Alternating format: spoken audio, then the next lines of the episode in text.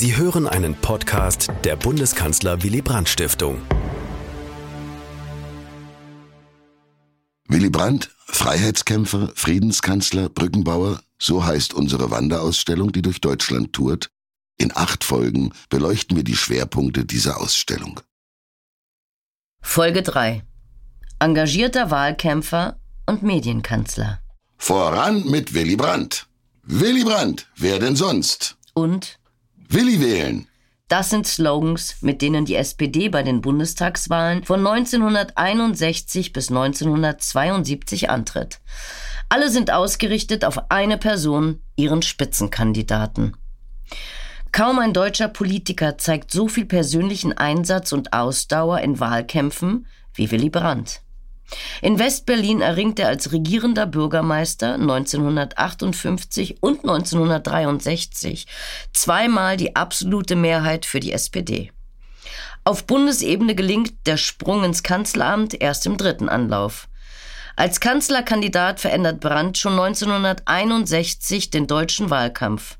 Nach amerikanischem Vorbild fährt er durch die Bundesrepublik und legt dabei eine Strecke von fast 22.000 Kilometern zurück.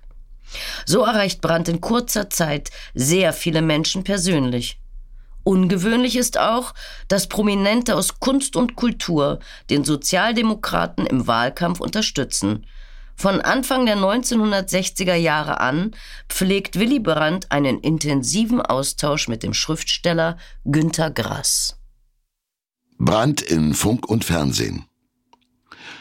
Willy Brandt, der Erfahrung als Journalist mitbringt, ist auch auf der politischen Bühne ein Mann der Medien. Der Umgang mit ihnen fällt ihm leicht.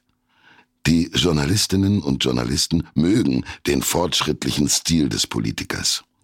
Schon als regierender Bürgermeister weiß Brandt die Presse und den Hörfunk für sich zu nutzen.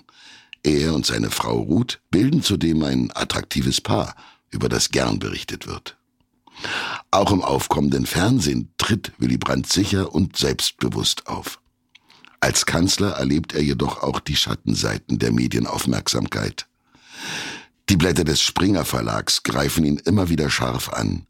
Nach der gewonnenen Bundestagswahl 1972 wird Brandt auch von liberalen Zeitungen und Magazinen zunehmend kritisiert. Sein Rücktritt 1974 ist jedoch nicht das Ergebnis einer Kampagne. Das Bild des schwachen Kanzlers, das von vielen Medien gezeichnet wird, befördert seinen Abgang allerdings.